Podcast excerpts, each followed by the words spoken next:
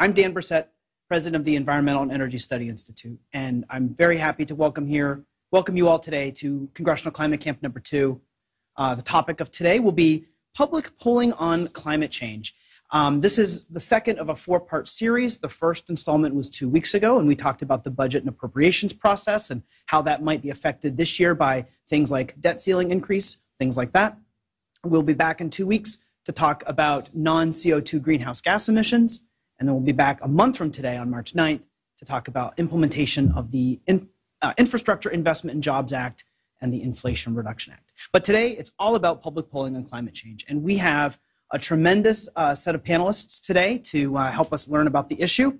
Uh, and I'd like to start by saying special thanks to our host today on Capitol Hill, Representative Paul Tonko and the Sustainable Energy and Environmental Coalition, with a special shout out to our friend David Schutt, who helped us get the room today. So thank you, Representative Tonko, and thank you, SEEC, uh, for helping us be here today. Uh, EESI was founded in 1984 on a bipartisan basis by members of Congress to provide policymaker educational resources uh, with an emphasis on Congress. And we've been doing that ever since. Our focus is congressional staff. We understand how hard it is to be a congressional staff person, how much information is hitting you all at once.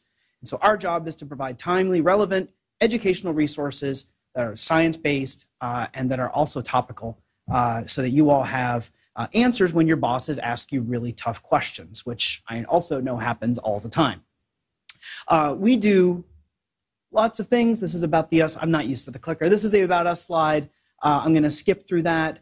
Um, some examples of what I mean by policymaker education. Well, the first is we do briefings and webcasts. This is our second of the year. Uh, this is one that we did uh, a while ago. Um, that's Anna in the back uh, joining me uh, on the uh, webcast. Um, let's see, given who is involved in this one, it had to have been uh, Ambition and Opportunity in America's New Climate Commitment. we also have a biweekly newsletter called Climate Change Solutions. That came out on Tuesday. It comes out every other Tuesday. It's a great resource about climate change topics here in Washington. It includes our legislative tracker, but it also includes links to all of our upcoming events, and there are a ton of them uh, coming up in the next few months. Uh, we also do lots of fact sheets. This is our climate change FAQ, which is very popular. From time to time, we do reports, and this is our report on a resilient future for coastal community that pulled together uh, findings and recommendations from 42 experts across 16 briefings in 2019 and 2020 about coastal resilience challenges. Uh, and these are the ones coming up on uh, for Congressional Climate Camp. Uh, you can RSVP to all of these by visiting us online at www.eesi.org. If you RSVP but then you can't make it, it's okay. Uh, we have an in-person audience today. We have a live cast audience, but everything is available online, including presentation materials. And a couple weeks after the briefing happens, we'll also do summary notes. Um, and uh, you won't want to miss any of that. Uh, we also will be doing a lot of briefings coming up uh, starting in April about the Farm Bill. Um, you all will have to become Farm Bill experts in short order, and we can help you with that. Uh, and then we'll be looking at other topics, including an overview of DOE nuclear programs. We'll be looking at organics uh, farming. We'll be looking at the Sustainable Energy in America fact book, which will come out in March. So that'll be super exciting. But uh, we have a great panel. We won't spend any more time with introductions about EESI. Our panel is really great. They will have lots of interesting things to say, and you may all have questions. For folks in the room, we'll have a Q&A period after our fourth panelist. And for people in our online audience, if you have a question, you can share it with us by sending us an email, and the email address to use is ask at ask at eesi.org. You can also follow us on Twitter at EESI Online, and we'll do our best to incorporate those questions into our Q&A. Our first panelist today is Anthony Leiserowitz. Uh, Anthony is the founder and director of the Yale Program on Climate Change Communication and a senior research scientist at the Yale School of the Environment. He's an expert on public climate change and environmental beliefs, attitudes, policy preferences, and behavior, and the psychological, cultural, and political factors that shape them. He's conducted the glo- uh, first global study on public values, attitudes, and behaviors regarding uh, sustainable development and has published more than 200 scientific articles, chapters, and reports. He served as a contributing author, panel member, advisor, or consultant to diverse organizations, including the Intergovernmental Panel on Climate Change, National Academy of Sciences, Smithsonian Museum of Natural History, Harvard Kennedy School, United Nations Development Program, Gallup Poll, and uh, World Economic Forum. Anthony, welcome to our briefing today. I'll turn it over to you and I'll, I'll leave the clicker up here for you. Thank you. All right, good afternoon, everyone. Uh, thank you so much to EESI for inviting uh, me to come and be here today. It's really a pleasure. Looking forward to engaging with all of you and hearing some of your questions. Uh, as described, I direct the Yale program on climate change communication, and please see us as a resource. Uh, all of our studies are available on our website, and so I'm just going to do a like leaping from iceberg to iceberg here.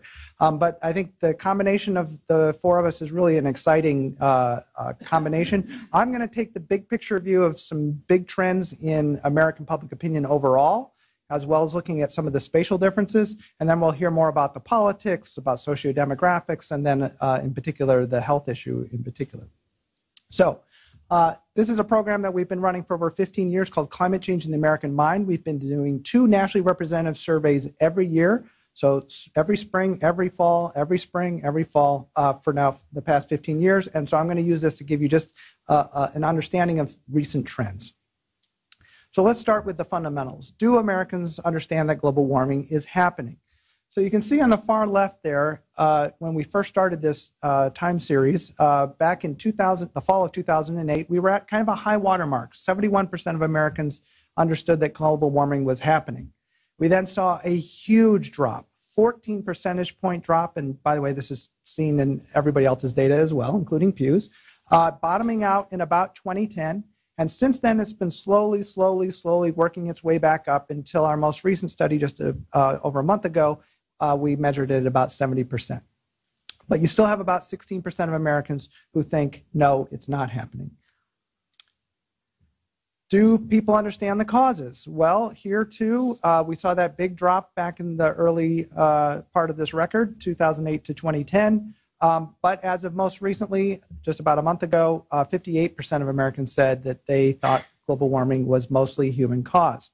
Now, I will just say that this remains a fundamental misconception, especially among those, the 27% who think it's natural. That's a consequential misunderstanding because if global warming is just naturally caused, then many of them conclude, even if they think it's a problem, it's not anything we had anything to do with, therefore nothing we can do anything about.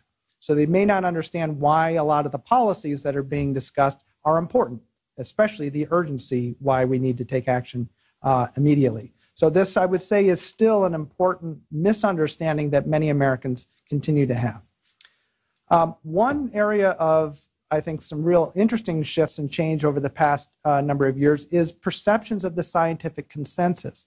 So we've done a lot of work about the importance of people understanding that experts themselves have reached this consensus, and it's decades old, that climate change is real and it's human caused and it's a serious problem. And yet, many Americans have not understood that the experts themselves had reached that conclusion. But we've seen a real uh, shift upwards in recent years where Americans at least increasingly understand that.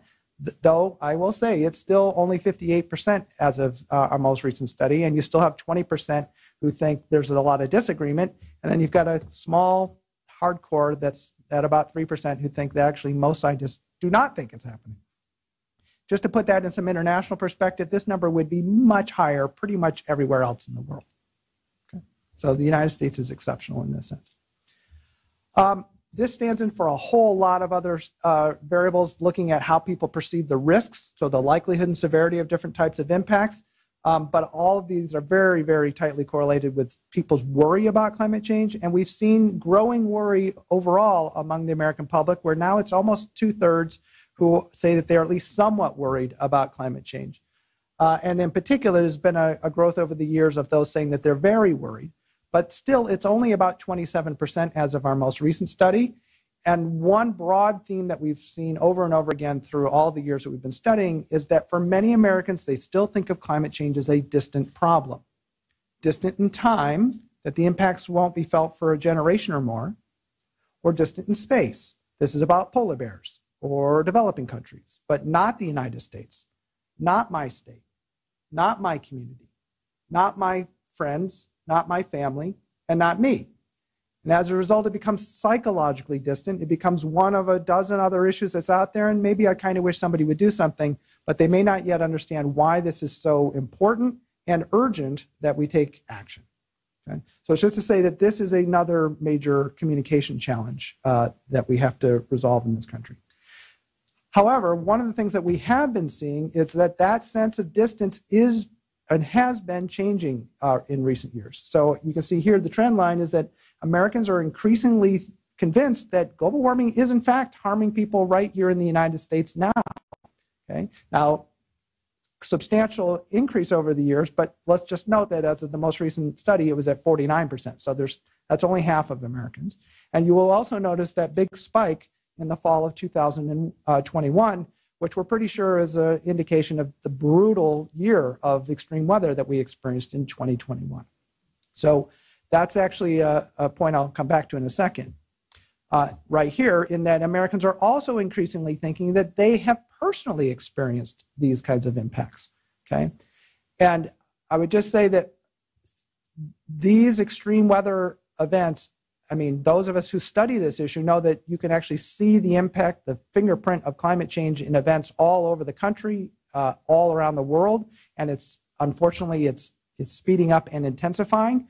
But just to say that there are still many people who don't yet really get that, and so each of those events are important teachable moments where you can help your audience or your constituents begin to connect the dots between this abstraction for many of them global climate change, and these very specific and real harms that people are experiencing today.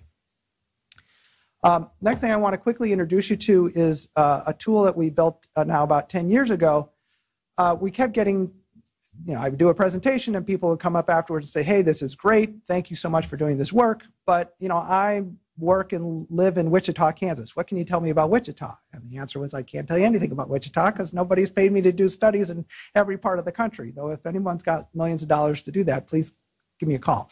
Um, so what we instead is we help pioneer this new technique where we take all this national data and we're able to build a statistical model that allows us to very accurately estimate the level of public engagement uh, at for all 50 states all 435 congressional districts, uh, the largest thousand cities, 3,000 plus counties across the country, and I won't show the results here, but we've even been able to get it down to the census tract level, uh, so basically neighborhood scale. Uh, this is unlocking all kinds of really cool stuff, and here's where I get to be a nerdy scientist and geek out for a second because it, it helps us see things that we couldn't see before.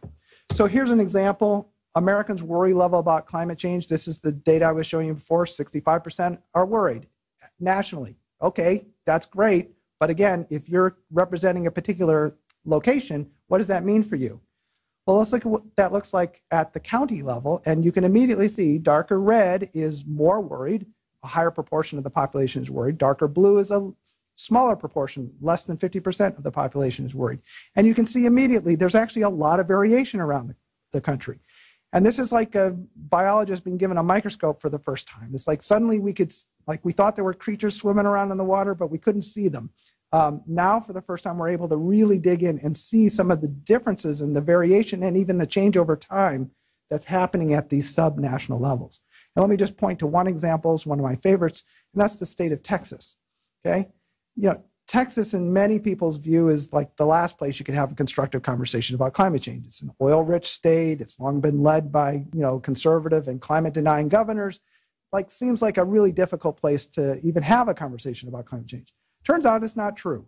Uh, if you look at those counties uh, right there along the, the Mexican border, they are more worried about climate change than most of the counties in liberal California.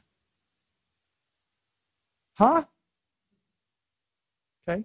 Well, why? So this actually dovetails with other research that I'm not going to share here, which has also punctured a long-standing common wisdom that it's only white, well-educated, upper-income, latte-sipping liberals that care about climate change. Turns out that's not true either. Okay. One of the groups that cares the most about climate change are Latinos. They're more convinced it's happening, human cause. They're more worried about it. They're more supportive of action. They're more willing to get personally engaged. And that's the signal that you're seeing right there. And in fact, we see that showing up among uh, groups of people of color across uh, the, the country. So what does that mean for you? Okay, so here, and I big caution because I know many of you are representing congressional districts.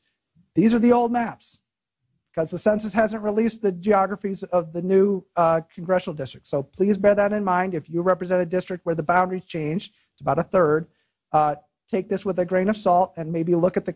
These are all available online, by the way, so just come visit maybe look at the uh, uh, at the county level to better understand your area. So with that caveat, you, here's a question of, do you think Congress should be doing more to address global warming?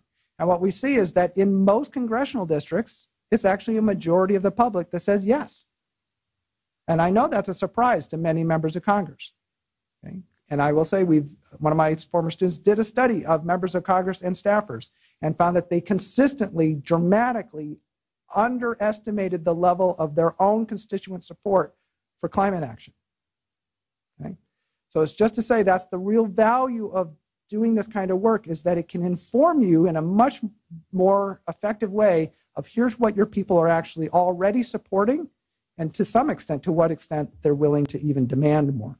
So anyway, should Congress do more? Uh, this is uh, an item that is still out there. There's bipartisan discussions about uh, uh, putting a price on carbon, especially if it's a revenue neutral tax. That you, in other words, you're lowering other taxes to compensate for money that you would bring in by putting a price on carbon. And it's just to say that we see majority public support for that concept. And yes, we use the word tax in every congressional district in the country. Okay? Okay? Not to say there's not a lot of politics uh, and hard work that would have to be done to actually do any of this. not underselling any of that. But it's just to say that there's already a majority public support for that. And because we're going to get into political differences, which are real, and Cary's going to uh, do that next, but I also want to emphasize that there are a few things where there is actually strong consensus in this country, despite all the division. And one of those is around public support for more investments in clean energy. There's a large majority in every single part of the country, including the oil patches, including the oil, uh, the coal patches, for investing in a transition to clean energy. Okay? So yes, we are divided. Yes, there are lots of very different views about some of these things, but that doesn't mean there aren't a number of areas where there's actually great agreement, okay? at least among the public. So just to end, Americans are increasingly convinced that global warming is happening, human cause, and a serious problem. They increasingly understand that the impacts are here and now, not far away in time and space, so there's still more uh, to be done there to help people understand that. And then if you are at all interested in playing with those interactive maps, they're really cool. You can zoom in and, and really see uh, an area that you're interested in. Please come visit, and you will see that we have lots and lots of other information freely available to you there. So with that, thank you very much.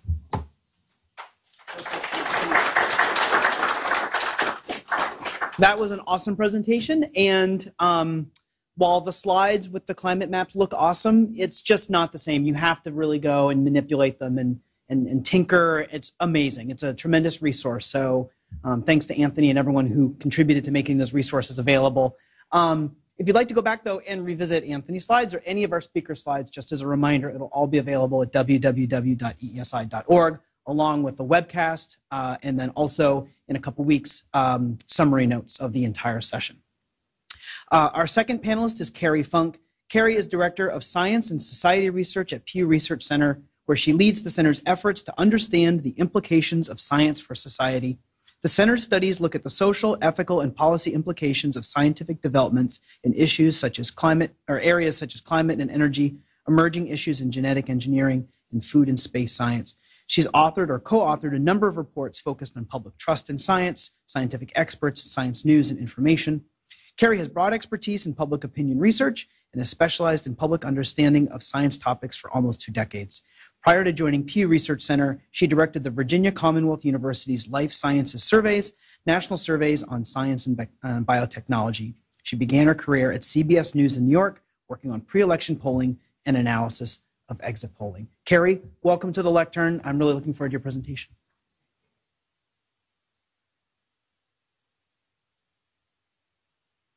Um, there's a there's a thingy. Okay. All right. Well, um, good afternoon, everyone. I'm delighted to be here. Um, I think you know, as some of you probably know, Pew Research Center does quite a bit of polling, um, and we we really focus on the changing landscape of public opinion around climate issues. Um, I think you'll find that our data is often consistent with uh, with the findings that you've seen from Tony and, and others here at the table but each organization brings a little different lens to that portrait, and that's part of why we think we'll all benefit today from having that kind of full picture. Pew Research Center has a mission to really bring high quality data to civic discourse on the issues and trends shaping societies. Um, and we're explicitly nonpartisan, non advocacy. Um, and we work really hard to make our data really speak to all points of view. So, to that end, I am going to focus on kind of how the policy landscape is changing around climate, and in particular, kind of address some of the ongoing challenges to policy agreement. Uh, all right, gotta gotta do two things at once. Um, and one of our one of our primary challenges for bipartisan agreement has to do with the kind of gaping differences between Republicans and Democrats over policy priorities. This data actually just came out this week. Um, it's uh, it's asking people about a number of different issues, and they talk about their level of uh, priority for it for president for the president and Congress to address. Among Republicans and independents who lean to the GOP, climate policy is a top priority for just 13%, right? So about half of Republicans uh, say instead that there should be no policy action on climate or that it's just not important. Um, instead, uh, Republicans are much more concerned about the economy and the deficit. Among Democrats, which is the bottom row there, um, it's a different story. Uh, 59% of Democrats and independents who lean to the Democratic Party call dealing with climate change a top priority. Uh, but it's one of many issues that Democrats care about. And this has been the case the past several years. That the challenge among Democrats is whether or not this is kind of rising to the top of a mix of issues. And in this survey, we saw that um, reducing healthcare costs as well as um, uh, funding for Medicare kind of outranked uh, dealing with climate change, among others. Um, when we, we look at a lot of different um, ideas around climate policy proposals, um, and when you do this by political party, of course there are wide differences, but you can still find areas of bipartisan agreement. Um, a lot of times those will line up with, let's say, proposals that the GOP leadership put forth. So the top two rows there um, align in that space. Again, each row on most of these slides is going to be a separate question. Um, so you see the, the idea of planting a trillion trees to absorb carbon emissions is popular almost universally. Um, and the second row, um, the idea of providing incentives for carbon capture technology um, also garners a majority of both Democrats and Republicans support. Um, I would, you know, point out the obvious. This data is from May of 2022. That, and of course, these policy proposals change over time, views change over time. Um, and you know, one thing we've noticed, let's say in particular around the carbon capture technology proposal, is um, a kind of a, a, a little bit of a, of a downward trend among Republican support. It's still seven and 10 as of this data, but that was down eight percentage points from 2020. So you we do have our eye as well on kind of what's shifting there among Republicans in particular, where we're seeing more change. Um, now, I, I also want to kind of underscore, I think one of the things our panel will do is underscore that these are very broad party coalitions and people are not monolithic. So, one thing we want to think about is also um, major differences, especially among Republicans by age or generation. Um, we don't talk as much about that among Democrats because younger and older Democrats tend to be very closely aligned on climate policy issues, so it just doesn't uh, percolate up. But among uh, among the GOP, we often see older Republicans uh, offering especially strong support of things like increasing offshore oil and gas drilling, increasing coal mining, and in this data you see that as well um, Republicans under age 30 in particular showing a higher level of support for pretty much all of these policy proposals. The top one there, 58% of younger Republicans saying they would support incentives for hybrid, hybrid and electric vehicles. One thing we like to point out is also just compare on the right. We're not saying 58% is the same as 84%. There's still a pretty big difference between younger Republicans and Democrats, but you do see this pattern pretty often, so we have our eye on how that is shaping things as well. Um, one of the other, I think, principles behind our bipartisan challenge is it really comes from the idea that people have different things they care about as they're evaluating these climate policies. So this actually comes from a 2021 survey, but we were asking people about each of these rows and concepts and asking them to rate how important it was to them personally when they're thinking about climate policies. And the findings, I think, speak to some, again, to the kind of the source of some of the differences between the party groups. Um, among Republicans, the, the top thing was the economy. So 65% of Republicans saying that job and economic growth was something that was very important to them as they thought about climate policies. A similar share saying that keeping consumer costs low was very important to them. And among Democrats, you see a little bit more of a mix. You know, around 8 and 10 Democrats saying that the idea of protecting the environment for future generations is very important to them. You also see a majority, around 6 and 10, saying um, helping lower income communities is very important to them as they think about climate policy proposals. And uh, close to the bottom there, around half saying um, getting to net zero as quickly as possible is important. That kind of uh, idea is especially important among liberal Democrats, um, a little bit stronger than among moderate Democrats. So this idea of how quickly we go to full speed on getting to net zero is, is important. Um, this data comes from about a year ago. Uh, around 7 in 10 Americans uh, said they supported the idea of the U.S. taking steps to become carbon neutral by the year 2050. Um, but at the same time, a similar sized majority, around two thirds, saying that they oppose the idea of essentially uh, doing away with fossil fuels completely and instead supported the idea of, of continuing on with a mix of fossil fuel and renewable energy sources. So um, yeah, so I'm kind of like you know the the, cynic, the cynical pessimist to Tony's optimist. Okay, so this is this is one of the challenges to um, to to moving forward here. Um, one of the things we know here um, is that there are divisions among both party coalitions around these kinds of issues, and so on the left-hand panel, what you should see there is that it's a majority of of moderate Republicans who are in favor of taking steps towards becoming carbon neutral over time but at the same time, a majority of conservative Republicans, if I said that properly, um, are at odds with that, um, saying that they oppose that idea, right? On the right hand panel, you see a similar kind of tension. Um, moderate Democrats, uh, much less supportive of the idea of phasing out fossil fuels completely, support instead using a mix of fossil fuel and renewable energy sources. And then on the um, and then among liberal Democrats, you see a majority in support of phasing out fossil fuels completely, right? And this this data is taken a year ago. This is really before the Russian invasion of Ukraine. This is before some of the tension in the global energy supply and so on. But um, we've asked about these issues a couple of years now, and certainly have our eye on this going forward. Um, and, and this is what we know so far. Um, the other thing we want to point out in terms of this idea of really doing away with fossil fuel energy sources, um, that also tends to connect with age or generation. Um, we see that among both party groups. Uh, older Americans less enthusiastic about that idea, younger Americans more supportive of the idea of really eliminating fossil fuels completely. Um, so just wanted to, to underscore that as well.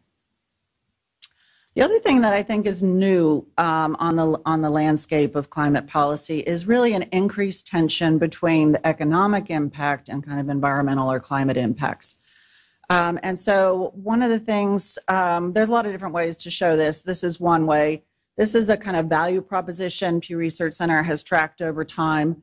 Um, what's happened in the recent years, I would pay attention to the middle panel here um, that there's been a, a, significant shift among Republicans and independents who lean to the GOP. They're moving away from the idea that environmental laws and regulations are worth the cost, the language of the question, and instead a majority now saying that those um, environmental laws and regulations are costing too many jobs and hurt the economy. This used to be an area of bipartisan agreement, and it's now become an area of divide. Um, you know, as we're sitting here in times of economic uncertainty and potentially worse, you know, it's you know we're expecting this kind of tension to continue for a little while longer. Um, as I said, we have a number of ways to kind of talk about that increased economic tension, um, tension over over economic impacts. Um, and so this is another one. This one comes from a survey about a year ago. We asked people to rate different effects um, of what they thought would happen if we had that major shift away from fossil fuel energy towards renewables. And so they each again each row is a rating. Um, you're seeing here the findings among Democrats or Republicans. Um, what you can see in the first row is Democrats 81%, um, most you know most saying that they thought air and water quality would improve if we did this, if we moved towards renewables. Um, and um, I would say some Democrats saw some potential costs for the economy. We saw separately in open ended responses about what they thought the potential downsides would be if we made this major energy transition. Um, and you could hear in those responses some some awareness that there might be potential economic costs, but a sense of greater priorities um, for the uh, environmental benefits. Um, among Republicans, what you see is 63% saying that um, this major shift would increase consumer prices. Uh, and at the top, I would point out, you know, unclear about whether they you would garner the environmental benefits. So 40% of Republicans saying that it would help uh, air and water quality, but about half saying it would make no difference. So that's kind of, I think, uh, summarizes, I think, some of the, the key fighting points in a nutshell that people um, have in terms of their beliefs about what would happen. Um, and I'm going to uh, hand off here. Um, I want to just uh, reemphasize that what I'm trying to do is really focus on what's shifting in terms of the dynamics of opinion on climate um, and certainly one of those is the focus to a transition towards renewable energies. Um, what we're seeing in recent years, you know, in connection with the change in presidential administrations and, and the shifting policy environment, is really an in, intensified partisan division. Um, we also see tensions by age and ideology. I think we'll keep talking about that. Again, these party coalitions are not monolithic. Um, so we want to be aware of that and be thinking about um, about people and their full uh, differences. Um, and then I think one of the other uh, points here is just to pay attention to this increased tension between kind of economic costs and environmental benefits. I think we heard a little bit of that this week, and we're gonna we're gonna keep hearing about that as we move forward. So with that, let me turn it over. Look forward to your questions.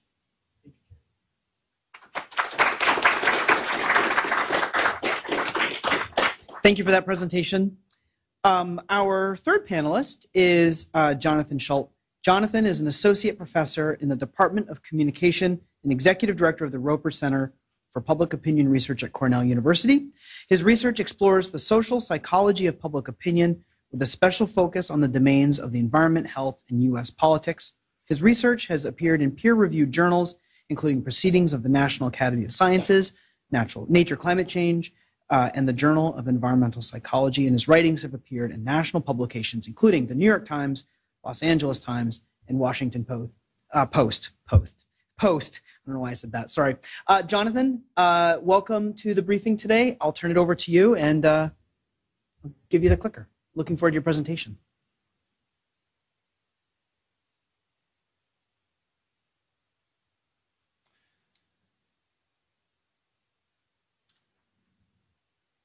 All right, thanks so much. It's a real uh, pleasure and an honor to be here um, today. Appreciate the introduction. Um, at the Roper Center, uh, where I where I spend a lot of time these days, we have a mission uh, to preserve and also disseminate public opinion data on a wide variety of topics, not just um, the environment and climate change. But Roper has such an extensive archive that we can look to data on climate change polling to get a broad sense of, of the trends um, where the American public is on the issue. Much of what uh, we see there is going to echo some of the points that you've already seen, the pleasures of going uh, a third.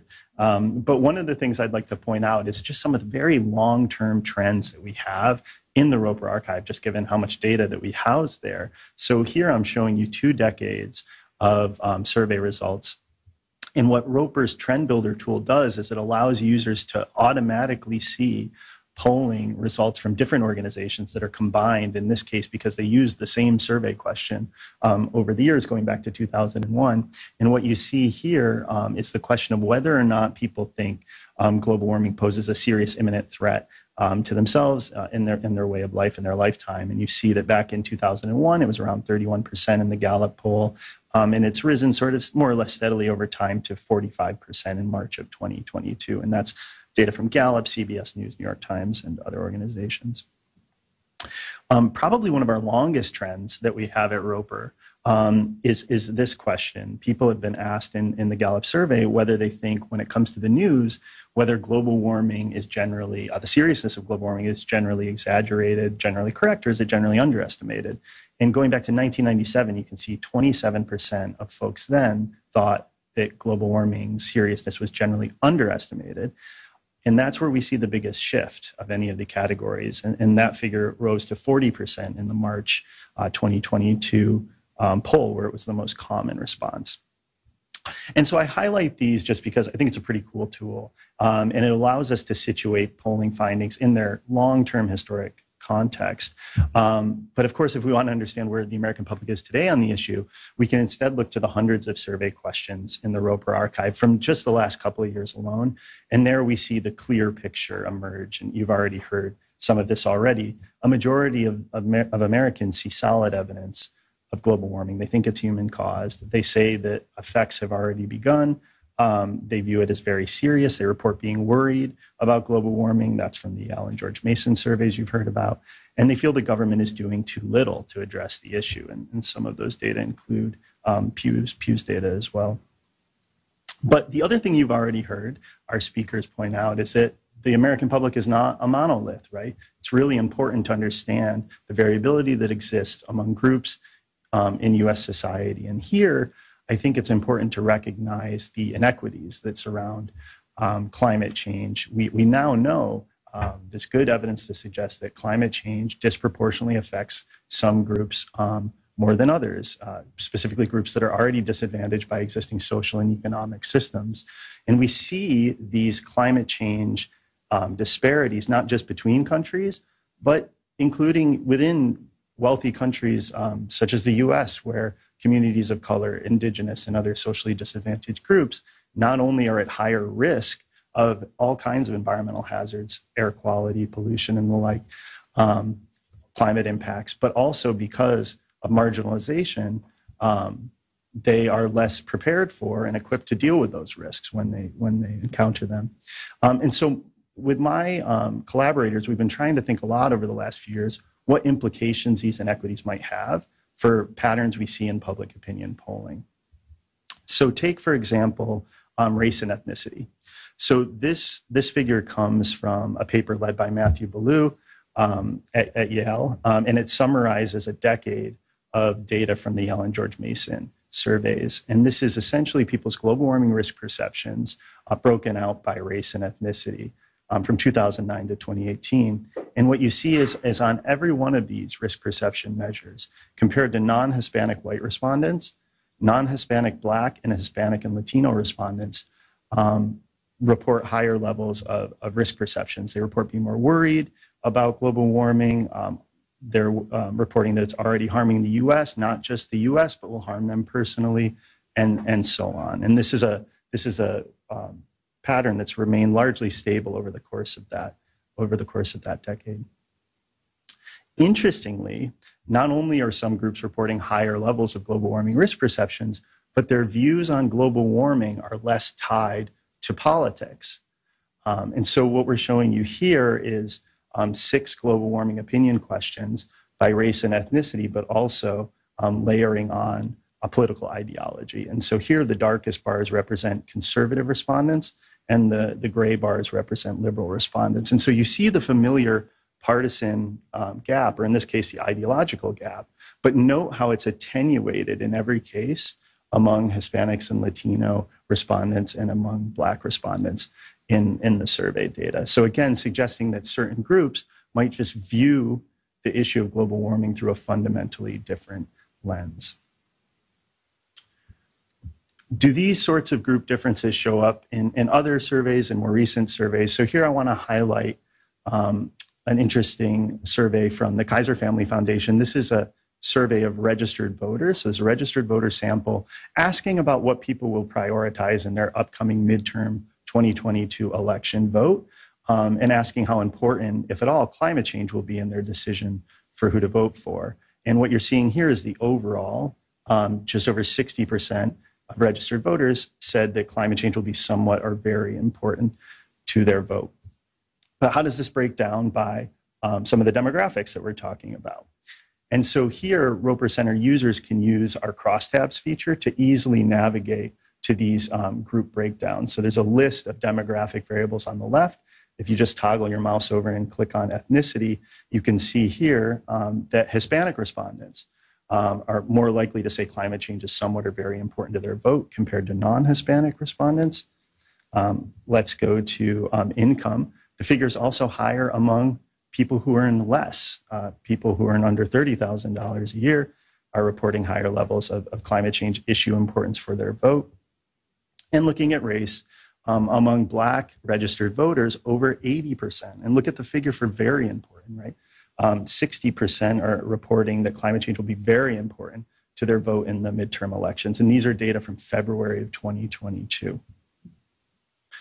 So just to um, convince you that that figure wasn't just anomalous somehow, um, the Kaiser Family Foundation in August of, of 2022 in September, so just a couple of months before the midterm elections, reran this question with a fully dedicated sample of black registered voters and found that once again, over 80% of black registered voters uh, said climate change is somewhat or very important to their vote. Okay, so there seem to be these group differences that are reliably detected in recent polling. One question that we've asked in our research is Does the American public perceive accurately that these differences exist? If you ask them who's most concerned about climate change, do they sort of get it or do they misperceive these differences? This is something Tony alluded to. Um, and we've published um, some work on this, including in this paper in the Proceedings of the National Academy of Sciences that I encourage you to look at if you're interested. And what we did in that work is we asked a broad sample of the US public representative uh, probability based sample how concerned they thought various groups in US society were about the environment and about climate change. Um, that allowed us to compare these perceived concerns to the actual self reported concerns of members of those groups. And what you see on this graph is this pronounced tendency to sort of underestimate environmental concerns, but particularly of some of the groups who are most concerned about the environment, including Hispanics and Latinos and lower income um, Americans. So this is a kind of strange paradoxical uh, relationship that we find in the data, and it's I think it's important to ask like why do we see a pattern like this? I think there are a few possibilities. One possibility is that the American public assumes that certain groups have other um, environmental or sorry other concerns that sort of dominate um, and, and, and just you know can't have the luxury of, of worrying about the environment. Um, there, I would say that I just don't think there's very good evidence that concerns are zero sum in that sort of way. I think people are perfectly capable of being concerned about, say, jobs and the environment at the same time. Um, so it doesn't seem super likely to me. I think there's another possibility that people have in mind a different set of issues when you ask them if they're concerned about the environment.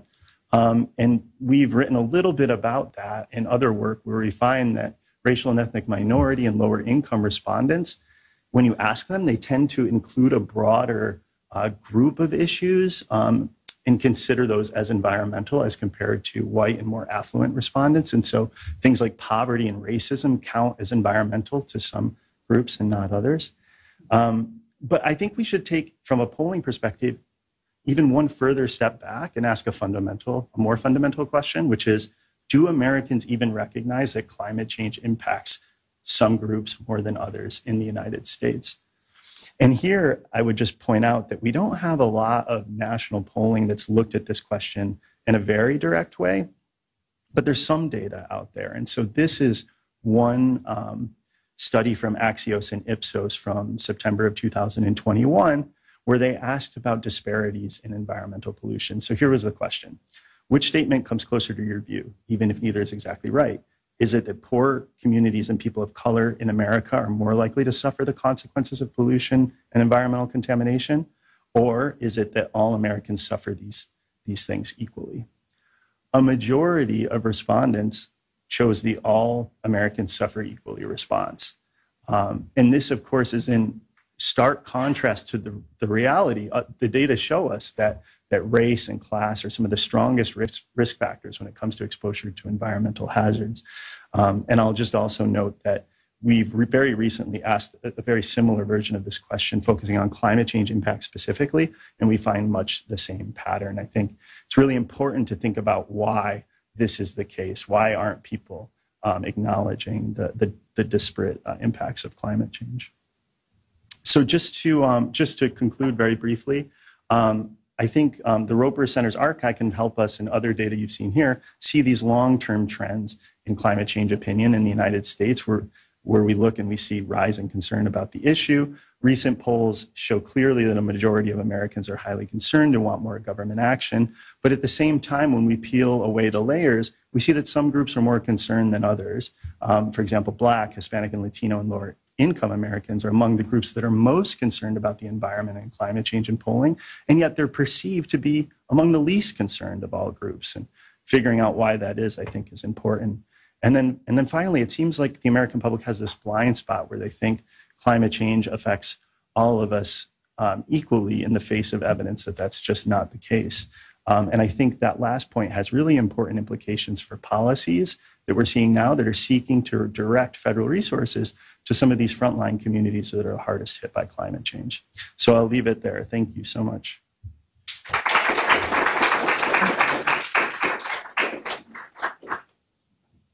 That was a fascinating presentation. Thank you very much for that. Um, I just wanted to do a couple quick reminders before we move on to our fourth panelist. Um, first is all the presentation materials um, from our panelists will be online. We also, for those in the room, if you didn't pick up them, uh, we have printed copies at the front, uh, sort of the sign-in desk. And so if you want a paper copy, you're welcome to take one with you. Um, but everything will be available online at www.eesi.org. Also, um, we are already getting questions from our online audience. Uh, we will do our best to incorporate those into the conversation. If you uh, are in our online audience and you have a question, you can send it to us by email, and the email address to use is ask.ask at eesi.org. You can also follow us online uh, on Twitter at EESI Online. Uh, if you're in the room, we'll have a roving mic, and we'll have plenty of time for Q&A. Um, and uh, so I'm looking forward to that uh, portion of the discussion as well. The third reminder is there are two very generous piles of donuts in the back of the room. Um, uh, we don't want to show our fourth panelist disrespect, so stay seated now. But I will allow people to stand up maybe at the beginning of the Q&A if you're feeling like you need a little bit of a boost. And whatever we don't, whatever you don't eat, just goes right to EESI staff, and I can't let that happen. So, um, um, so please help yourself. Our fourth panelist is Neela um, Neela Banerjee. Neela is NPR's deputy senior supervising climate editor, and she's tasked with working across the newsroom to lead the network's broad climate coverage. Before starting at NPR in April 2020, Neela spent five years as senior correspondent at Inside Climate News, where she led the team that revealed how Exxon had conducted its own ambitious climate research as far back as the mid 1970s.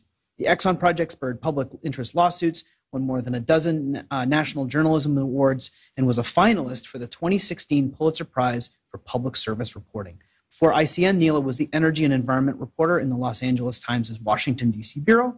Before that, she was a reporter for the New York Times and had beats as diverse as global energy, the Iraq War, and faith in America. Neela, thanks for being with us today. I'm really looking forward to your presentation.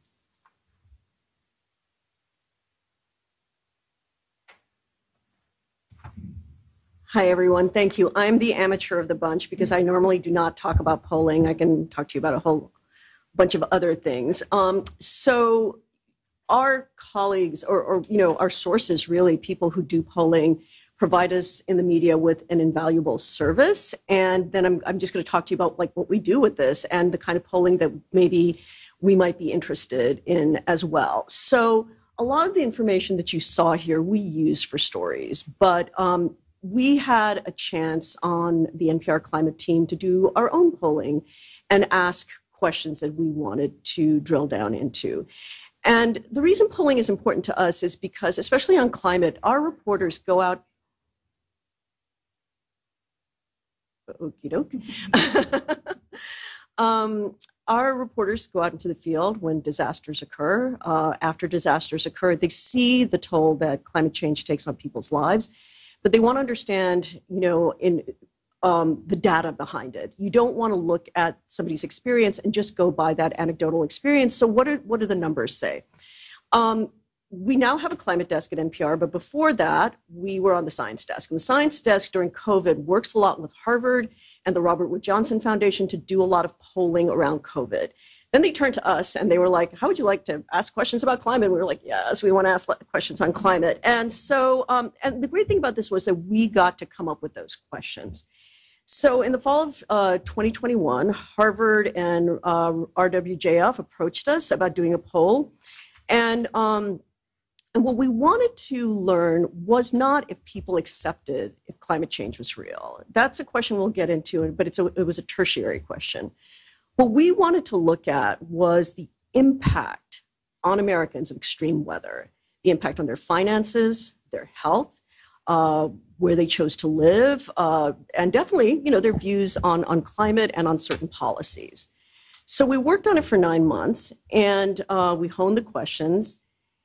And I wanted to share with you what we got and what's important for us as journalists, and maybe for you too as policymakers. I don't know how well you can read this, but basically, we asked um, Americans, you know, I think more than 2,000 Americans, or like, yeah, more than 2,500 uh, in English and in Spanish. They were a representative group. Um, and what we found out was over the last five years, more than 75% of Americans said they had been affected by extreme weather.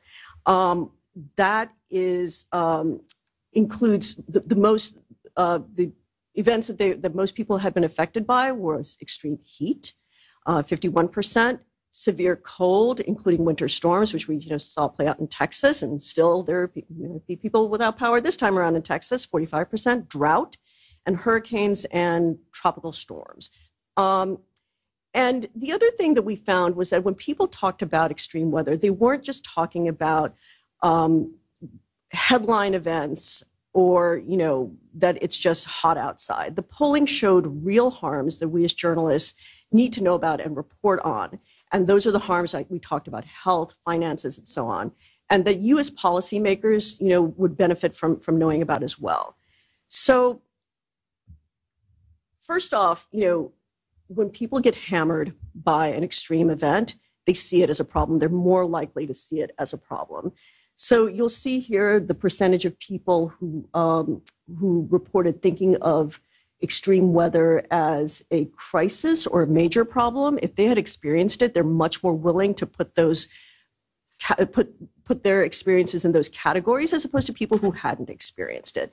And I think why this is telling is that, you know, as climate change boosts extreme weather, there are going to be more people who experience these events and who are going to see climate change and extreme weather as a crisis or problem.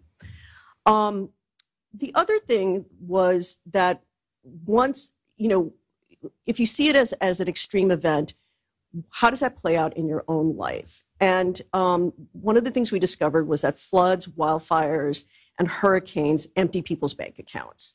Um, the survey showed us how financially devastating extreme weather events can be for families and you know, you see this is the possibility that you see on a screen, and this is the kind of thing that grabs headlines. But we also talked about things that, and people talked about things that didn't grab headlines. Um, one thing I will say about the study that was very useful to us as journalists is that at the end of the poll, we asked people if they wanted to be interviewed by NPR journalists, and they said yes, and they those people appeared in our stories about this. Um, that's because you know there can be even relatively common weather like a severe thunderstorm or high tide flooding that can be extremely expensive. I mean, if you've ever had a roof damaged or you know your basement flooded, right? It can cost you know thousands or tens of thousands of dollars to fix or replace. So in most cases, what we found out was that insurance and government assistance are inadequate. Um, about 17% of those affected by extreme weather said they'd experienced serious financial problems. So think about that. That's like, you know, one in five people who've experienced extreme weather. And that represents about, you know, could represent tens of millions of households in the country, um, tens of millions of people in the, you know, that your offices represent.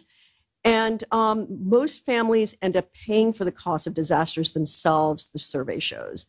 Um, among those who experience serious property damage or financial problems after a disaster, more than 70% said they were uh, either uninsured or underinsured. So that means the money they got from insurance from their insurance company didn't cover most of their major repair costs. And this is like one of those weird things where the reporter who worked on this has been working a lot on you know how much aid people get from disasters and she's like she doesn't live in a flood zone but she's like I just bought flood insurance and so I am now looking at flood insurance and also my. I'm seriously like you learn these things because you're a reporter on them, and you hope that other people learn it too. But one of the things is that people are are terribly uninsured at, because they're not expecting climate disasters to hit them, and it could be really that terrible t- thunderstorm that all of a sudden floods your basement, right? So there's there's just things to think about. And what we also saw, getting back to issues of equity um, and resources, is that the people who statistically have the fewest resources in our country are getting hit the hardest. The polls showed that Native Americans who experience extreme weather are much more likely to have long lasting financial problems as a result compared to other racial and ethnic groups. Um, among the people we polled, almost half of them who were Native American and were affected by extreme weather said their household faced serious financial consequence, uh, financial problems as a consequence. That's four times the rate of white people. Black people who experience extreme weather um, experience financial hardship at three times the rate of white people, and Latinos at more than twice the rate of white people. So, the, you know, it doesn't, uh, just to underscore what other people are saying, it doesn't hit people equally. Um, the other really compelling thing that the polls showed us was the impact extreme weather has on the health of Americans. And you know, we carved this out as health, but when you think about the way our healthcare system is set up, it's also a financial problem, right? Um, one in four respondents said that they suffered serious health issues. We did not ask for how long, um, but when you think about it, there's mold from flooding or hurricanes, wildfire smoke, stress, interruptions uh, in care for illnesses like kidney disease or cancer if you've been di- displaced from your home. And certainly the stress of facing financial hardship could be a health issue as well. Um, the biggest single health impact, of course, is heat. And it's not just that, you know, it makes you miserable, but that it can cause lasting di- damage to your body, like your kidneys, for example, even if it doesn't kill you. Um, that terrible heat dome that we had in the Pacific Northwest a few years ago, climate scientists have shown that it was much more likely because of climate change. So this story about, um, this is actually a story that was about air conditioning and how air conditioning is a health issue because you're getting heat waves in parts of the country and parts of the world that aren't used to heat waves. So people don't have air conditioning in their homes. Um, and the um, and so given the, the the hazards and the risks and the and really the pain that people are facing from extreme weather, it led us to ask, like everybody else, um, do people want the government to act to change this? And if so, how? So people who experience extreme weather are much more willing than those who haven't, haven't yet, um, to support policies that both help communities adapt to climate change and cut the emissions driving climate change. So this slide is about adapting to extreme weather. People have, you know, have been through it and they know what needs to be done, like, you know, uh, making the, the electricity grid stronger, um, you know, sort of protecting your community through adaptation processes. Um, but they also support um, all sorts of steps to reduce emissions. Um, you know, maybe if you've been, you know, hit hard by extreme weather, you start paying more attention to what climate change is about, to what can be done about it. Um, the um, so I think what I wanted to kind of conclude with was what does this mean for the people in this room, for journalists, for policymakers? And um, and we asked people about voting as well, and it showed that you know at least for the midterms that you know again this was before um, the the war in Ukraine that people considered this a major issue. Now you know is it a major issue compared to the economy or other things? It's it's unclear. Um, but as more Americans endure the harshness of extreme weather, they seem to be looking for solutions and protections bigger than what they can do on their own. And that has consequences for people in elected office. And I will conclude with that, and I guess we can move on to questions. Thank you.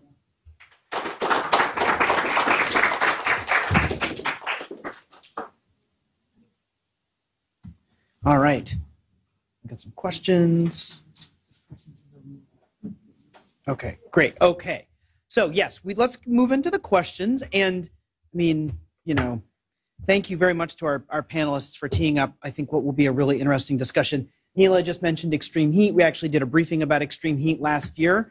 Uh, and so if you want to go back and watch that, we had some really incredible experts uh, talking about how extreme heat um, affects people Um, and it's uh, it's it's pretty nasty stuff actually. It's not just a hot day. It's much much worse than that. So I encourage everyone to do that if you'd like.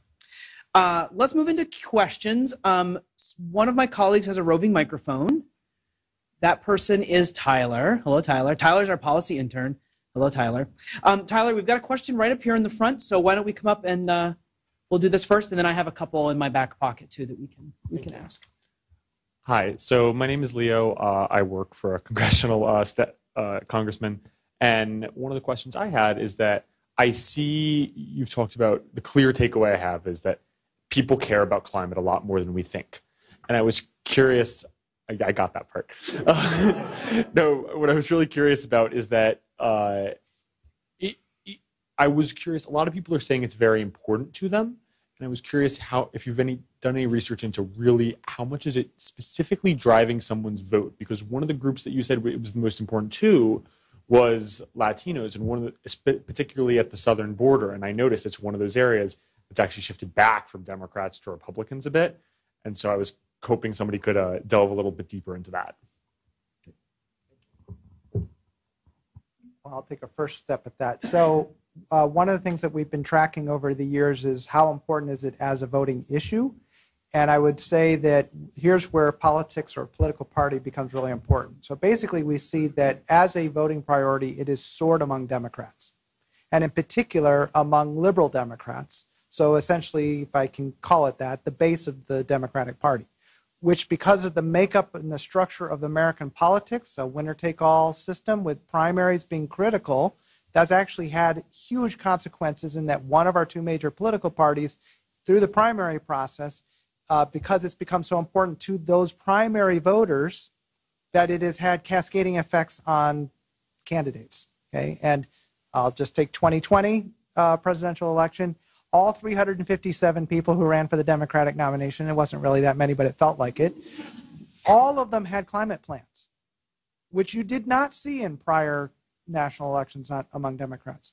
And also, I will point out that President, well, now President Biden, then as candidate Biden, does something very unusual when he wins the nomination.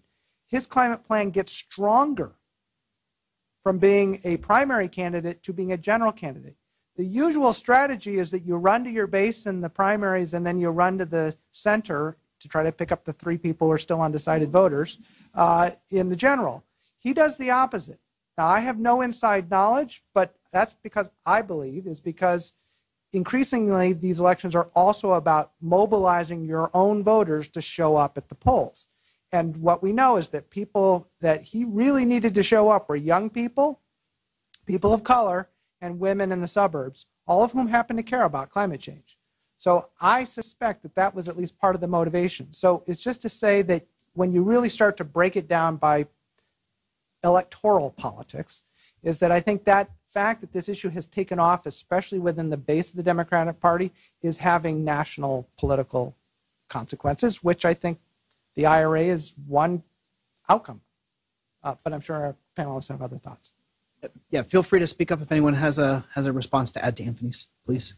Um, uh, we don't want to take all our question uh, time on this one, but I I would say politics has also changed, right? The nature of these party coalitions has changed. Part of it because of our, you know, 20 years of polarization, which got wider and wider over all sorts of issues. So how you maneuver within these parties is a little different than it used to be. You don't need to move to the center, right? Because you are, we are more divided, right? The typical Republican is further apart from the typical Democrat now. Um, and so, and certainly the Biden administration has gotten a lot of pressure on the, on the left. Are you doing enough, right? Um, I do, I did, would just underscore, you know, our data uh, definitely is supportive of this idea that Latinos, Hispanics are a little different, a little more likely to say that they care about climate issues. They just stand out a little bit. So no matter kind of how you push on it, that that seems to be real, um, and it's important to keep in mind. Thank you. That was a good question. Um, Tyler, we've got a couple questions up here in the in the uh, in the middle, sort of to Anna's left.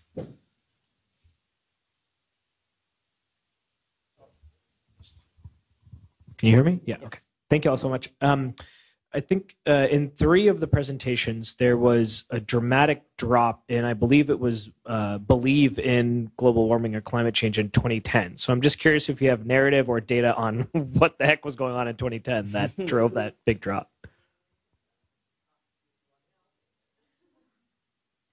So what happened in 2010 was that there was a leak um, of emails from climate scientists that were taken out of context and uh, and stolen. uh, stolen, yeah, and and they were and nobody to this day knows where it came from, and they were packaged by uh, people who um, were against the mainstream science of climate change as uh, climate gate because everything is some kind of gate, and um, and it and basically it was right um, at when the Copenhagen climate accords were occurring. So a lot of the it, a lot of the attention uh, of the uh, of the world was and the media was on uh, climate change and climate discussions. So the uh, the stolen emails that were leaked was, were well timed, and there were excerpts that that if you take out of context uh, and you know put it in a certain uh, narrative means certain things that, that basically the scientists cook the data. There has been review after review after review of the actual data and the emails to show that nothing untoward happened, that all of this was peer-reviewed research, but people got the top line. As, as a lot of you know, it, you know, the lie spreads more quickly than the correction. And that's what happened. And now that people are feeling climate on their own skins, literally on their own skins, that's what I think is starting to change. You know, and a lot of people have forgotten it. Like you, you didn't know it, right? Mm-hmm. And so, you know, so that's that's why. I would just add an extra context to that is remember Obama was president, and it's also important to remember that in that uh, 2008 election, the candidate of the Republican Party was Senator John McCain, for years one of the primary champions of climate action in the United States. And as part of his party of his platform and the Republican national platform was that climate change was real, it was human caused, it was a serious problem, and we were going to solve it with our conservative principles. That's where we were in 2008. It was, in fact, there was so much basic agreement between Obama and McCain that they didn't even argue about it over during the campaign because they basically had the same view. And Obama comes to office. Uh, he decides to promote a Republican idea as a policy called cap and trade. It was a Republican idea, born in the Reagan administration, implemented by George Bush Sr. to great effect uh, to dealing with uh, acid rain, uh, said, okay, we want to be bipartisan. Let's use a Republican idea, not, I think, expecting that, in fact, the Republican Party decided at that moment to basically demonize one of their own best ideas. And so you see this incredible rightward shift within the Republican Party at that time, which goes from saying in 18 months that climate change is a serious problem that we're going to address so literally 18 months later, it's a very common talking point to say climate change is a hoax. Okay? And that, we call that political elite cues. When political elite, a fancy way of saying that when leaders lead, followers follow. So when political leaders start saying climate change is a hoax, then many lay Republicans heard that message and were like, oh, well, then I think this is a problem. So that's a big part of why that drop happens in that mm-hmm. time period. Thank you. Neela, did you have anything you wanted to add? Okay. Great, thanks. And I think you had a question as well. Yeah. Yeah, hi, uh, my name is Craig Schiller. I'm the executive director of a nonprofit that works with climate change and health. And so I'm going to go on a little bit of tangent, but the theme of the question will be like, so what else? What else can we do in the, like the NGO space? But but Kira, you just said that you know it's a different political climate, and and I know in this context we're trying to solve how this works. But you all just spent a lot of time talking about this is increasingly where in the, you know the public's mind, a top issue in many parts of the country, in more parts of the country than we assumed. And so we haven't solved that. So I just I'm just curious from like another big issue, and me going back to like big tobacco. There's a lot of similarities, right? Big tobacco, big oil, changed the perception that we've had in this country. We took away some freedoms, but we did it collectively. We added taxes to a product. We banned it in certain areas. We changed the narrative of how we view tobacco. There's a lot of parallels there, which I think we could or should be doing today. So my first question is like, are we just past that point in time? The political climate's changed. We'll never have that collective action again. And and if that's true, well then what what can we do as non, you know, in the nonprofit space or in the private sector to help to help, you know, com- maybe communicate this more or to help take action when the politics can't? Sorry, that was a lot, but please go ahead. Uh, I'm going to get you started. Uh, I just, well, I don't know if this is going to be popular or not, but can we just mention that we went through a coronavirus outbreak because you know we spent a lot of time worrying over does that suck all the energy out of action around climate and it didn't really take away from people's um, expression that it was important but certainly among government workers legislators it took a little of the urgency out, I think. And so we are just hmm. recovering from that. I think there are opportunities going forward as we come to a different space in that. Um, I think, look, this is this is not easy, okay, because of these fundamental changes that she's talking about. I mean, it's just it's not easy. Um, I would say that one area though that we just need to get to is to ultimately try as much as we can to depoliticize. Um, and fundamentally, I'll just state this the climate system doesn't care whether you're a Democrat or Republican. It's not like the droughts are only harming Democratic farmers and ranchers and not Republican ones. It's not like the hurricanes only take out the homes of liberals and not conservatives. Like the climate system does not care. Okay? But we should.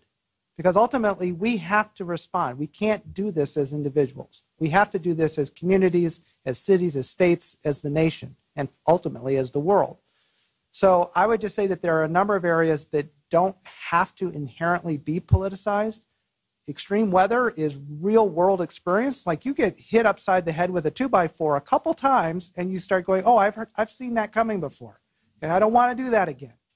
Okay, and I think Neela and that research and ours also shows the exact same thing. These are opportunities to help people understand this in a different way I think health is actually one of the other ones. And we've seen this for 15 years since we first started doing this, is that when you frame the issue about the health consequences, not just of the impacts of climate change, but of the burning of the fossil fuels in the first place, that people get that. Like, I, I know I'm breaking news here, but Republicans' kids have asthma too. Okay? So I'm just saying that there are ways that we can talk about this that are not already preloaded with "I hate you" just because you're part of the other, the blue team and the red team. Mm. Okay, so I we, we just we have to get there. I'm not saying it's easy, and I have no simple solutions, but I do think that there are opportunities to change the conversation. So I have like good news and bad news on that front from what we've seen. I mean, I think you know after having like led the Exxon project, people like they, people like to compare it to tobacco a lot, and you know I was like I don't know in grade school when that happened, so I don't really have any any say about that. But to me, the big difference between tobacco and fossil fuels is like you can choose not to smoke, and you know it's like no fun if you're a smoker, but it's not going to really like change anything, right? I mean, it'll, it'll make your health better, but like but using a particular fuel, you know, if you don't already own a hybrid vehicle or an electric vehicle, you can't you can't go out and make your own car that runs on something that is not a fossil fuel. So it, it is a systemic change that I think really freaks people out. I think you're right. The political, you know, um, the, the there's such an enormous political divide, and the misinformation that has made this a touchstone issue, that has made climate denial a touchstone issue for a lot of people, um, I don't think existed um, to the, to this extent during um, the the era of of examining big tobacco. Um, you know, it's a mixed bag when when um, uh, extreme weather hits people um, who whose political identity is tied to denying mainstream science on climate change. Because we we've been out in the field like it was interesting. We you know when I was in Inside Climate, we went out to mm-hmm. um, uh, Paradise, California after the Camp Fire went to the Florida Panhandle after Hurricane Michael, and then when we were in the Florida Panhandle in, I guess it was like February of 2019, that enormous sort of flooding occurred in Nebraska and South Dakota and Iowa, Missouri, that just like, you know, just ripped everything apart. So we actually ended up in very red parts of the country. And again, this is anecdotal, but but we talked to, you know, a lot of people. Like in these three places, all told, we probably talked to about 75 people. And um, and one of the one of the interesting things is that it's it's very like it's become such a part of some people's identities. It's very hard to kind of uh, to separate for them to say that um, I am I'm a conservative, I'm a Republican, but climate change is, is real because I just went through it. They they definitely they, they definitely see that something terrible has happened, but they feel like it's it's part of the natural process. So, and I think a lot of that is on us in the media, right? Like, you know, like we, other media, New York Times, places like that, routinely we ask um, whether something has the fingerprints of climate change on it. Now, part of the problem is the way science operates, right? Like, you know, you have like some kind of, um, you know, terrible rainstorm or like the Arctic blast we had, and it's like, you know, people are like, what's the role of climate change plays? And we're like, wait for the scientists, you know, that'll come, that'll come in a few months, and people want to know at that moment. There are other things that are that are better known, right? Um, so. So there's that lag, but at least some of us try. A lot of other media, including television, frankly, like they don't make those connections. So I think a lot of it is that people are suffering, but they don't understand where that suffering, like why is it happening so often, right? Like why is my livestock dying? Why is it so hard for me to work outside? Like why can't I get landscapers to work in my business in Colorado, you know? And I think that that's really on us, and and we haven't, you know, as a as a profession, we're better than maybe we were 10 years ago, but we're not mm-hmm. nowhere near where we need to be just to make that connection routinely so that people understand it. Mm-hmm. Yeah, and just to add to that briefly, is that it's not enough to experience an extreme event, that has to be interpreted. Okay, most people are not sitting at home going, "Oh my God, if the heat wave happened, I bet that has something to do with climate change." I mean, they just that's not something that people normally do, and so that's why it is so important for leaders, media leaders, business leaders, political leaders, leaders, to help people connect the dots. It, that's all it is. It's connecting the dots. Like climate change is in a cardboard box in the upper back corner of the attic, and then these extreme events happen, and there's nothing automatic that says people say, "Oh, I got to go to the climate change box to understand what's going on here." So, but that's changing. That is changing. The last thing just to point out though is that the media is a misnomer too. The media is not a single entity by any stretch of the imagination, and we all know how fragmented it is and how political the media itself is. And so, what we see very clearly in our work is that you will see dramatically different reactions and interpretations of events depending on which channel you happen to pay attention to. Okay? So, yeah. that's part of the landscape. Yeah, I mean, media, the word itself is plural. So um, I see you back there, and I promise we will get to you, but I got a good question from our online audience that I think follows. So I'm going to ask this one, then we'll get right to you. Uh, and this question is um, How important is it to incorporate or tell stories of optimism uh, or solutions in um, climate coverage? Um, and Anthony, you were just speaking a little bit about framing, and I'm curious if, if anyone has any thoughts about sort of the balance um, that whether it's in how a question is framed or how a story is covered.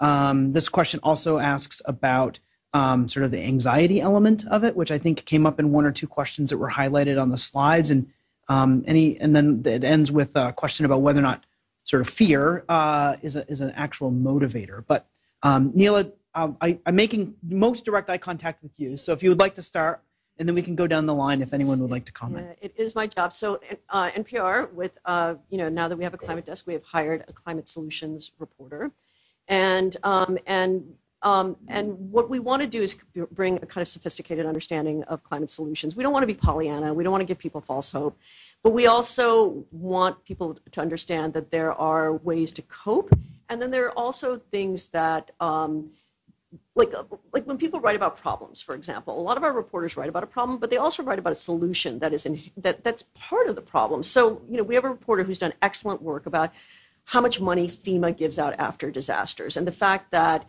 if you're if you're a person of color, if you're poor, the data show that you're going to get less money, you're going to get less help than if you are well-to-do, and that's just the way FEMA was set up, you know, 65 years ago. And so what she talks about are changes that could occur, right? And so there's like a blueprint in many problems, and it's and it's a matter, especially for folks, you know, who are policymakers, it's a matter of political will, right? And and political action around it to, to get things done. And the good thing is like because of journalism's uh, journalists coverage of things like inequities in FEMA help, for example, there is action in FEMA right now, um, and so that's that's um, that's good to see. One of the things, though, is um, I, I, as a journalist, did not know this until recently, but the notion of our personal carbon footprints is actually something that was invented by the fossil fuel industry so that it takes the responsibility off, you know, the people who contribute the most pollution to climate change and puts it on us. At the same time, we all want to feel like, you know, if you accept that climate change is real, you want to play your part. You want to be like a responsible, you know, uh, resident of planet Earth. So we try to balance those two. Like we did a story about climate solutions where if you wanted to do things, there are things that you could do in your own life. But like our reporter said, but you know, also like go to meetings of your local public utilities council if you want to. You can do it online, and you can demand that they have more renewables, or you know, you can hold people to account. You can elect people to office, regardless of your party, who are going to do things on climate change. So, you know, so what, what we are trying to do is not to make people feel like, um, you know, stop eating meat or whatever and, and everything will be okay. It's it, that that's not the way it works, you know, and it's not all on you, but there are approaches that can be taken. And also if you're if you're talking about a problem, often talk about the solutions and you know why those steps have not been taken. Yeah. Um, Jonathan, Cary, Anthony, please feel free to go ahead. Yeah, let me uh, let me add to that.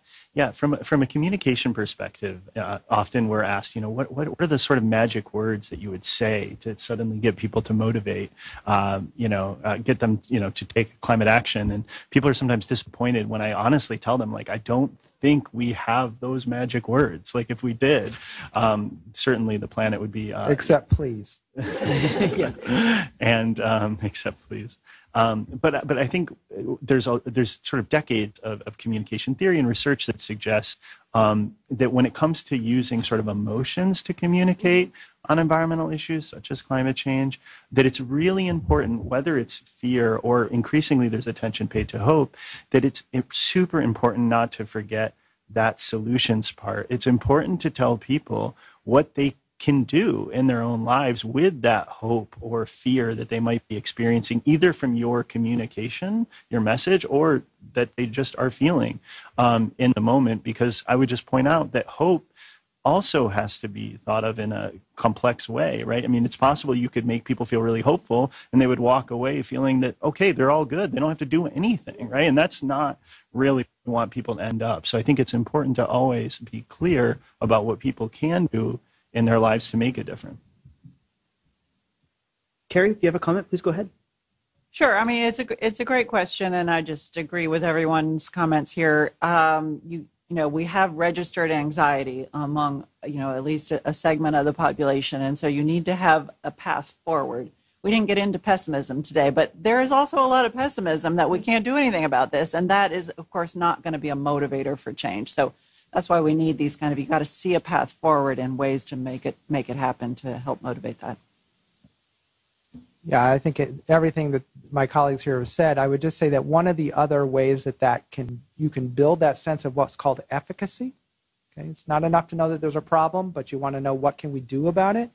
Is through storytelling, through role modeling, through pointing to and lifting up the voices of people who are actually taking action, or the new solar farm that's you know being built in this district or this person who just got a job that they didn't have before or this family who've just cut their energy bills by 80% because they no longer are relying on this other this you know former uh, system. Those stories are hugely important okay? Because they allow people to then hear from people who look like them dress like them sound like them share the same values come from their communities and suddenly they go oh i could do that too. Okay?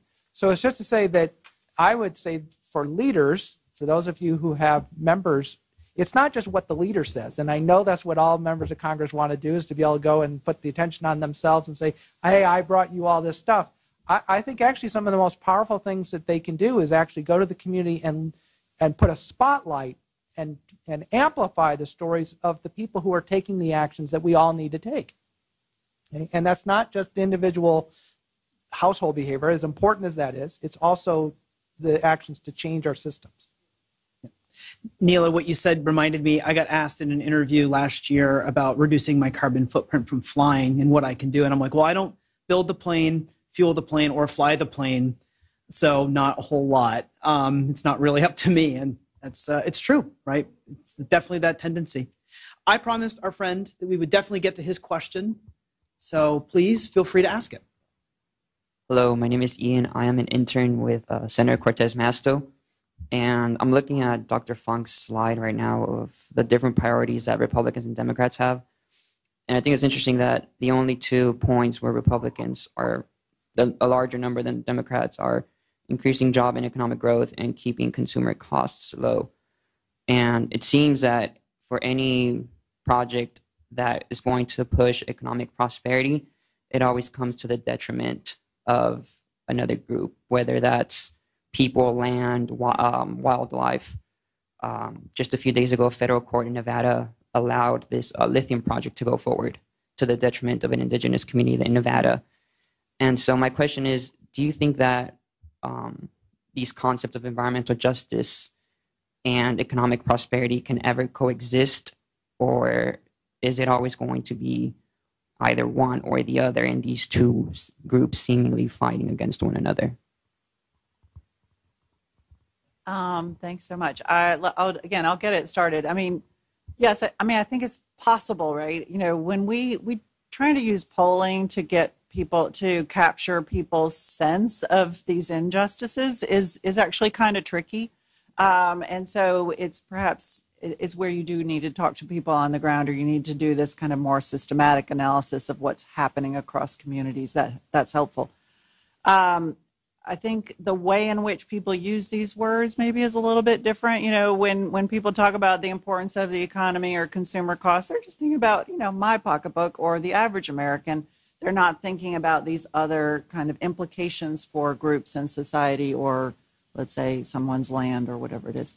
Um, so it's a little bit tricky. We see it the most um, in terms of you know the ways in which we're sorted into neighborhoods, and those neighborhoods, right, some of which have kind of a whole series of environmental challenges and poor poor air and water quality and all sorts of other problems, right? So that is a is a way you can get at it in terms of kind of thinking about what's the impact on communities.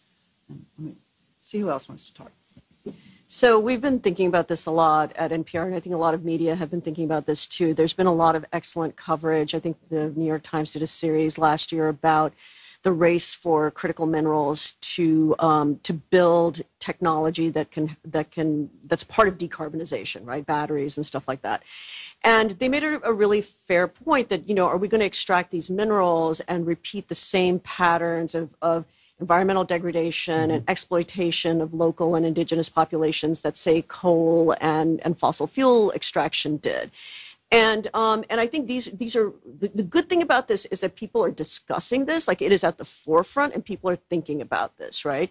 The other good thing about this too, I mean, when you think about it, like a lot of you know a lot of this technology has been bubbling along, but it's, it's only been recently that there's like a huge push to you know on battery technology being part of people's lives you know cars uh, you know distributed generation all of that.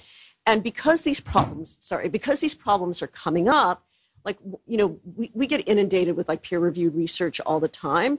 And we know that there are people who are who are trying to find for example battery technology that does not rely on critical minerals right? So you don't have to you know mine somebody's land. So so I think um, I, I don't think that it needs to be an either or. The question is how does it, you know, how do we get out of that that particular paradigm? And I do I, I do want to say one thing.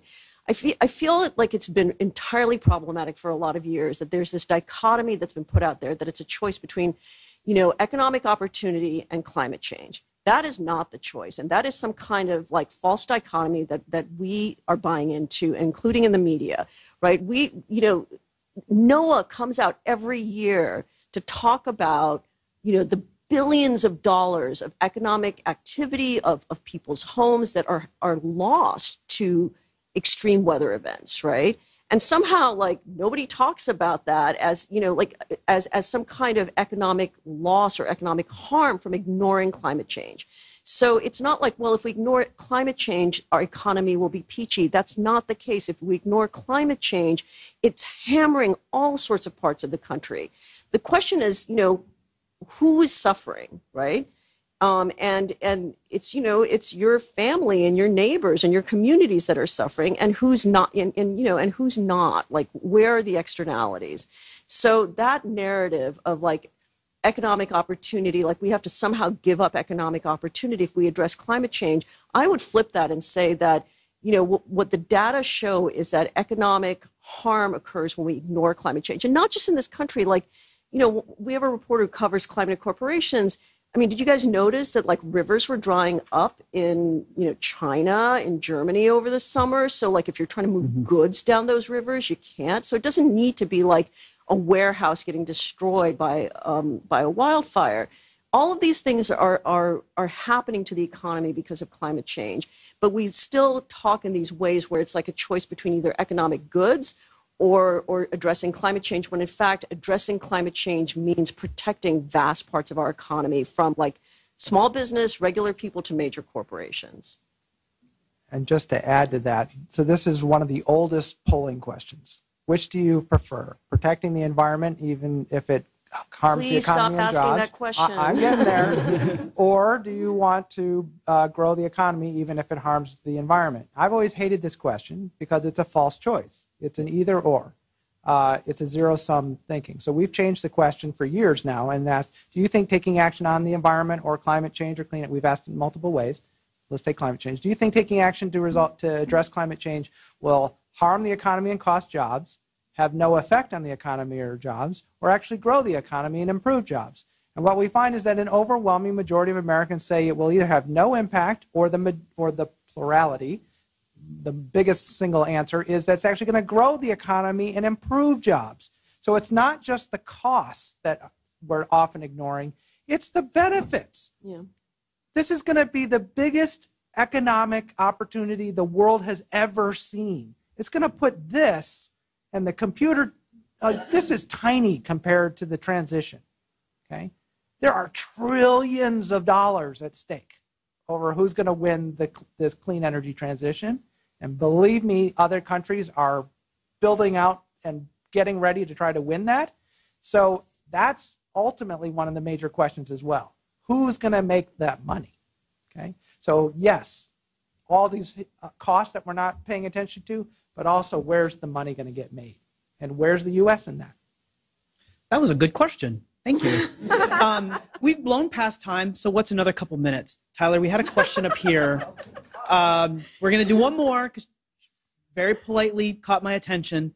I was at an event this morning and there was an EPA official and she cited a statistic that since the Clean Air Act was enacted, the affected pollutants have been reduced by 80% and the U.S. economy has grown by 216 mm-hmm. times. That's pretty tremendous. Bye, Steve. Um, please go ahead and then we'll wrap up. Yeah, my question is pretty short. Um, I'm Amy from the Embassy of Japan. Um, nuclear. So uh, my general un- my general understanding is that the Americans are okay about nuclear, pretty much non-issue. That's my understanding. But is, is there any insight? How do they perceive nuclear? You know, coming up next generation nuclear technology. Is there any insights or data, data point that you can share with us? Uh, so yeah, we've been studying that for a long time. Uh, it's changing. So actually, Americans have been very anti-nuclear for quite a while. Um, for everything from Three Mile Island to Chernobyl to most recently Fukushima. Like they see these events and they're just like, that is not a safe technology. Uh, they still see nuclear as a particularly dangerous and dirty, if I can use that word, technology. I think that is beginning to change. One, because these events, these big tentpole events, are more distant in the rearview mirror, and so people don't have the same visceral reaction as they used to. The other is, I think, is some really interesting things that is done within the environmental community. I mean, it used to be that pretty much all environmentalists were anti-nuclear.